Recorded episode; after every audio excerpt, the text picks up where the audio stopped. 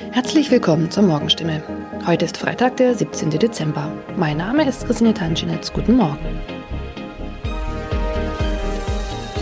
Und das sind heute unsere Themen aus der Region. Kinderärzte sollen Impfstoff zurückhalten. Freifahrt in der Stadtbahn bei kaputten Automaten. Und Papagei überlebt Wohnungsbrand und wird Tage später gefunden. Weil nicht genügend Corona-Impfstoff für Kinder im Alter von 5 bis 11 Jahren vorhanden ist, fordert das Land Baden-Württemberg nach Informationen der Heilbronner Stimme dazu auf, ausreichend Impfstoff für die Zweitimpfung zurückzuhalten. Von der Bundesebene wurde uns mitgeteilt, dass auch die Lieferung des Impfstoffs für Kinder im Alter zwischen 5 und 11 Jahren voraussichtlich nicht in der erwarteten Menge lieferbar sein wird, heißt es in einem Schreiben vom Sozialministerium, das am Donnerstag landesweit an die mobilen Impfteams, die Stadt- und Landkreise sowie an die Kinderärzte per Mail verschickt worden ist. Das Schreiben liegt unserer Redaktion vor. Baden-Württemberg wurde vom Bund zuletzt zugesagt, bis zum Jahresende rund 300.000 Dosen des Kinderimpfstoffes zu erhalten. Diese Zusage kann nun offenbar nicht eingehalten werden. Sollten vom Bund anderslautende Informationen kommen, werde das Sozialministerium diese umgehend an die impfenden Akteure weitergeben und die Verteilung anpassen. Mehr dazu lesen Sie heute auf stimme.de. Seit 1. November hat der Stadtbahnbetreiber Albtal Verkehrsgesellschaft AVG die Fahrscheinautomaten in den Stadtbahnen stillgelegt. Sie sind noch da, funktionieren aber nicht. Da alle Haltestellen nun mit stationären Automaten ausgestattet werden, seien die Automaten in den Zügen nicht mehr nötig, erklärt die AVG die Gründe. Die Geräte sollen nun Zug um Zug in den 229 Stadtbahnen ausgebaut werden. Nur damit fällt auch die Alternative weg, wenn ein Automat an einer Haltestelle defekt ist. Was gilt dann? Manchmal sind Haltestellen einige Kilometer entfernt. Soll ein Kunde, der vielleicht wichtige Termine hat, so einen Umweg auf sich nehmen, wenn ein Automat an einem Haltepunkt defekt ist? Oder gilt eine Kulanzregel und er darf dennoch in die Bahn einsteigen? AVG-Sprecher Michael Kraut stellt für das Gebiet des Karlsruher Verkehrsverbunds klar, Dort dürfen Fahrgäste bei einem defekten Automaten an der Haltestelle einsteigen. Sie sollten den Defekt entweder dem Stadtbahnfahrer oder gegebenenfalls dem Prüfpersonal in der Bahn melden. In dem Fall werde kein erhöhtes Beförderungsentgelt verhängt. Man könne jederzeit prüfen, ob eine Störung an einem bestimmten Automaten vorlag. Auch im Heilbronner Hohenloher Haller Verkehrsverbund gilt diese Kulanzregel. Mehr dazu lesen Sie auf stimme.de. Am vergangenen Samstag kam es in Neckargartach zu einem Wohnungsbrand, bei dem ein Mann und ein Papagei verletzt wurden. Ein zweiter Papagei blieb unverletzt. Später stellte sich heraus, dass sogar ein dritter Papagei in der Wohnung sein müsste. Wenige Tage nach einem Hausbrand in Heilbronn haben Feuerwehrleute einen überlebenden Papagei aus einer betroffenen Wohnung gerettet. Ein aus der Wohnung geretteter Papagei wurde zudem vorsorglich einer Tierklinik übergeben. Der andere Vogel blieb am Samstag unverletzt. Doch damit war das Papageienproblem noch nicht gelöst. Denn am vergangenen Dienstag habe sich der verletzte Bewohner bei der Polizei gemeldet und mitgeteilt, einer seiner insgesamt drei Papageien müsste sich eigentlich noch in der Wohnung befinden. Tatsächlich entdeckten die Einsatzkräfte nach langer Suche den Vogel. Später konnten sie das Tier wohlbehalten an den Besitzer übergeben, wie es heißt. Soweit die Nachrichten aus der Region. Übrigens, die Corona-Fallzahlen in Stadt und Landkreis Heilbronn bleiben auf hohem Niveau, sind in den letzten Tagen aber deutlich zurückgegangen. Bleibt das so, wird am Sonntag die Ausgangssperre für ungeimpfte aufgehoben. Ob das eintrifft, erfahren Sie auf jeden Fall aktuell auf stimme.de. Haben Sie Kritik, Fragen oder Anregungen zu unserem Podcast? Dann schicken Sie einfach eine E-Mail an podcast.stimme.de. Weiter geht es hier mit Nachrichten aus Deutschland und der Welt mit unseren Kollegen und Kolleginnen aus Berlin. Ich verabschiede mich für diese Woche. Wir hören uns im neuen Jahr wieder und ich wünsche Ihnen eine besinnliche Weihnachtszeit und einen guten Rutsch. Vielen Dank und schönen guten Morgen. Ich bin Maja Däne und das sind heute unsere Themen aus Deutschland und der Welt. Neue Strategie im Kampf gegen Corona. Bundeskanzlerin Merkel und Gesundheitsminister Spahn besuchen heute das Robert Koch Institut. Sorge um Neuinfektionen. Frankreich führt eine Impfpflicht für Gesundheitspersonal ein. Und Auftakt der Wahlkampagne. Die Grünen sehen sich als Partei für Optimisten und werben erstmals auch gezielt um ältere Wähler. In den vergangenen Wochen sind ja die Corona-Zahlen nicht nur hier bei uns in Deutschland, sondern überall in Europa immer weiter gesunken und immer mehr Länder haben Lockerungen und Öffnungen erlaubt. Mit der rasanten Ausbreitung der Delta-Virus-Variante steigen die Zahlen jetzt allerdings wieder und die Sorge vor einer neuen Welle wächst. In Frankreich hat Präsident Macron deshalb jetzt eine Impfpflicht für medizinisches Personal eingeführt. Impfen ist vorerst der einzige Weg zurück in ein normales Leben, sagt er. Bei den Erstimpfungen liegt die Impfquote in Frankreich aktuell bei 53 Prozent, aber die Impfbereitschaft geht zurück und die Zahl der Neuinfektionen steigt. Ausgehen, Partys, Tour de France, Cannes Filmfestspiele. In Frankreich vergisst man im Moment fast, dass es Corona gibt. Und so lassen sich auch immer weniger Menschen impfen.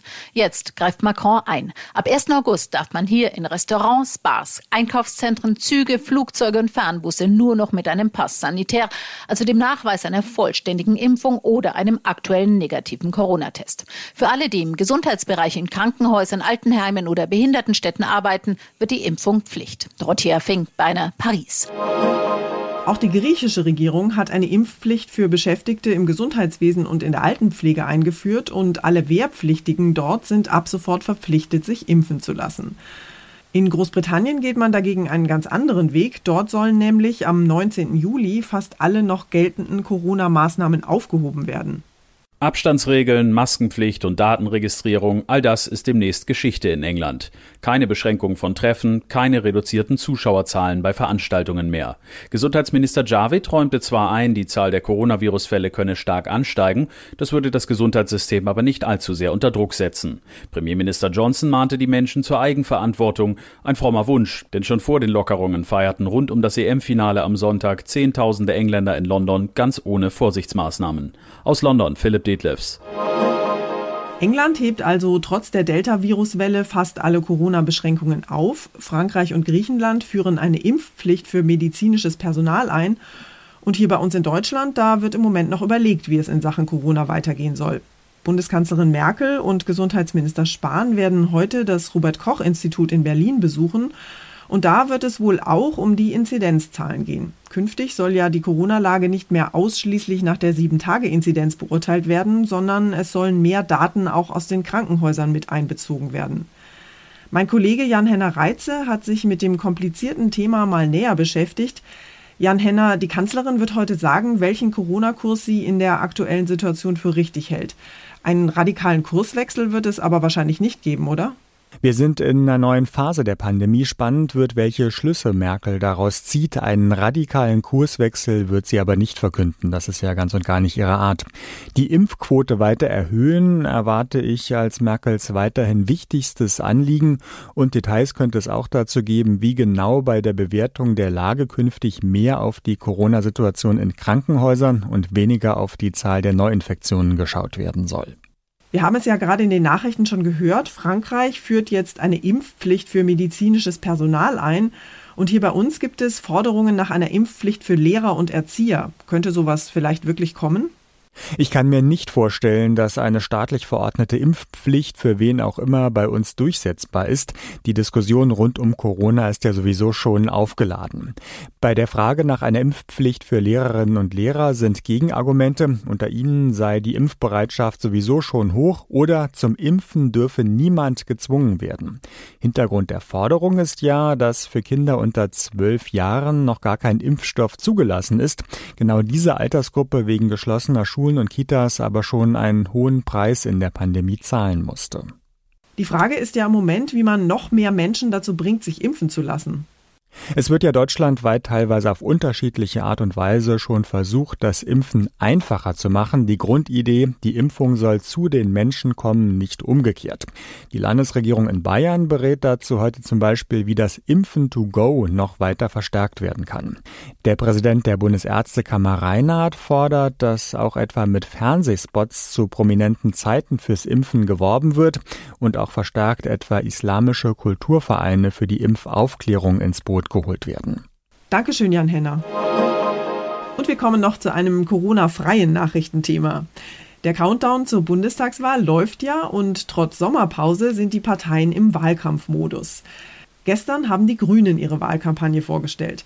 Für sie lief es in den letzten Wochen ja nicht ganz so gut. Nach einem Umfragehoch liegen sie inzwischen deutlich hinter CDU und CSU. Aber sie setzen auf positive und optimistische Slogans. Motto, unser Land kann viel, wenn man es lässt. Tine Klimach hat sich die Wahlkampagne der Grünen mal genauer angeschaut. Tine, was wollen die Grünen denn diesmal anders machen in ihrem Wahlkampf? Erstmal positiv vorangehen. Klimawandel, Artensterben, Rassismus, das sind ja alles Themen, die die Grünen anpacken wollen, aber das macht vielen Menschen Angst und auch schlechte Laune. Und um im Herbst möglichst viele Wähler anzusprechen, setzt die Partei eben auf positive Botschaften. Und traditionell holen die Grünen ja gerade bei jungen Wählern viele Stimmen. Jetzt will die Partei die Generation 60 plus gezielt ansprechen, weil eben auch für die Älteren Klimaschutz und soziale Gerechtigkeit immer wichtiger wird. Die Grünen hatten nach der Bekanntgabe der Kanzlerkandidatur von Annalena Baerbock erstmal Rekordumfragewerte. Das sieht inzwischen aber wieder ganz anders aus. Wie wollen die Grünen denn jetzt wieder aufholen? Wie das so ist im Wahlkampf, da wird mit harten Bandagen gekämpft. Inzwischen steht Baerbock ja mehr oder weniger unter Dauerbeschuss. Unter anderem, weil Plagiatsvorwürfe gegen sie wegen ihrem neuen Buch im Raum stehen. Und vorher hatte sie Sonderzahlungen der Partei verspätet an den Bundestag gemeldet. Das kam auch nicht so gut an. Außerdem musste Baerbock Angaben in ihrem Lebenslauf korrigieren. Zuletzt lagen die Grünen bei Umfragen unter 20 Prozent und damit weit hinter der Union. Um wieder aufzuholen, wollen die Grünen in den nächsten Wochen nicht nur im Netz für sich werben, sondern Wähler auch an der Haustür und an Info Infoständen ansprechen und sie hoffen so, wieder mit ihren Inhalten punkten zu können. Wahlkampf auf Hochtouren bei den Grünen. Dankeschön, Tine. Unser Tipp des Tages heute für alle Mieter mit Haustieren. Hunde und Katzen, Hamster und Goldfische, fast in jedem zweiten Haushalt in Deutschland leben mittlerweile Haustiere und viele von ihnen auch in Mietwohnungen. Da kann schon mal die Katze vom Nachbarn durchs Treppenhaus streifen und der Hund im Erdgeschoss nachts einfach losbellen. Ob das erlaubt ist, das lässt sich nicht so allgemein beantworten. Oft kommt es auf die Regeln und aufs Kleingedruckte im Mietvertrag an. Thomas Bremser aus unserer Serviceredaktion hat sich mal schlau gemacht, wo welches Haustier einquartiert werden darf und welche Rechte Mieter und Vermieter dabei haben. Thomas, wichtige Frage für alle Mieter, die sich einen Hund oder eine Katze zulegen wollen. Kann der Vermieter das unter Umständen verbieten? Nein, pauschal darf das nicht verboten werden. Äh, will ich mir einen Hund oder eine Katze zulegen, sollte ich aber nachfragen. Vermieter müssen dabei die Interessen aller Mietparteien und der Nachbarn abwägen. Sie dürfen aber nicht willkürlich ihre Zustimmung verweigern. Wer ein Haustier hat, der sollte auf jeden Fall Rücksicht nehmen auf die Nachbarn und sich an die Regeln halten. In der Hausordnung kann zum Beispiel festgelegt werden, dass Hunde oder Katzen außerhalb der Wohnung angeleint werden müssen. Jetzt gibt es aber natürlich auch Leute, die, naja, ziemlich gewöhnungsbedürftige Haustiere haben, Giftschlangen zum Beispiel oder Vogelspinnen. Wie sieht es denn damit aus? Ja, bei Gift oder Würgeschlangen sieht das schon anders aus. Da können die Besitzer der Wohnung ein Veto einlegen. Auch bei Haustieren, die schon erlaubt waren, dann aber Menschen verletzt haben zum Beispiel. Es gab auch schon Fälle, da haben Mieter Hühner oder äh, Igel auf dem Balkon gehalten. Auch das kann verboten werden, zum Beispiel wegen des Geruchs oder der Lautstärke. Fifi, Schnurri und Co. in Mietswohnungen. Dankeschön, Thomas.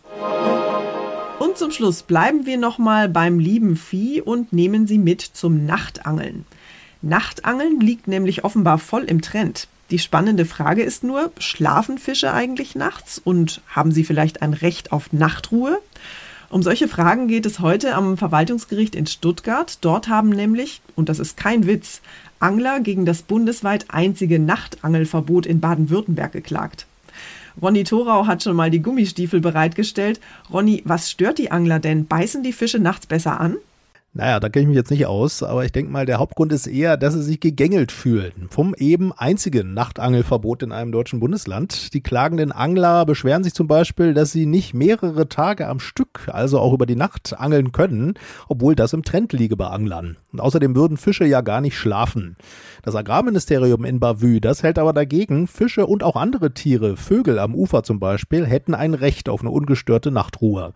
Und außerdem sei weitgerechtes Angeln nachts wegen der schlechten Beleuchtung auch nur eingeschränkt ja möglich. Na dann, Petri Heil. Dankeschön, Ronny. Das war's von mir für heute. Ich bin Maja Däne und wünsche Ihnen einen guten Start in den Tag. Tschüss und bis morgen.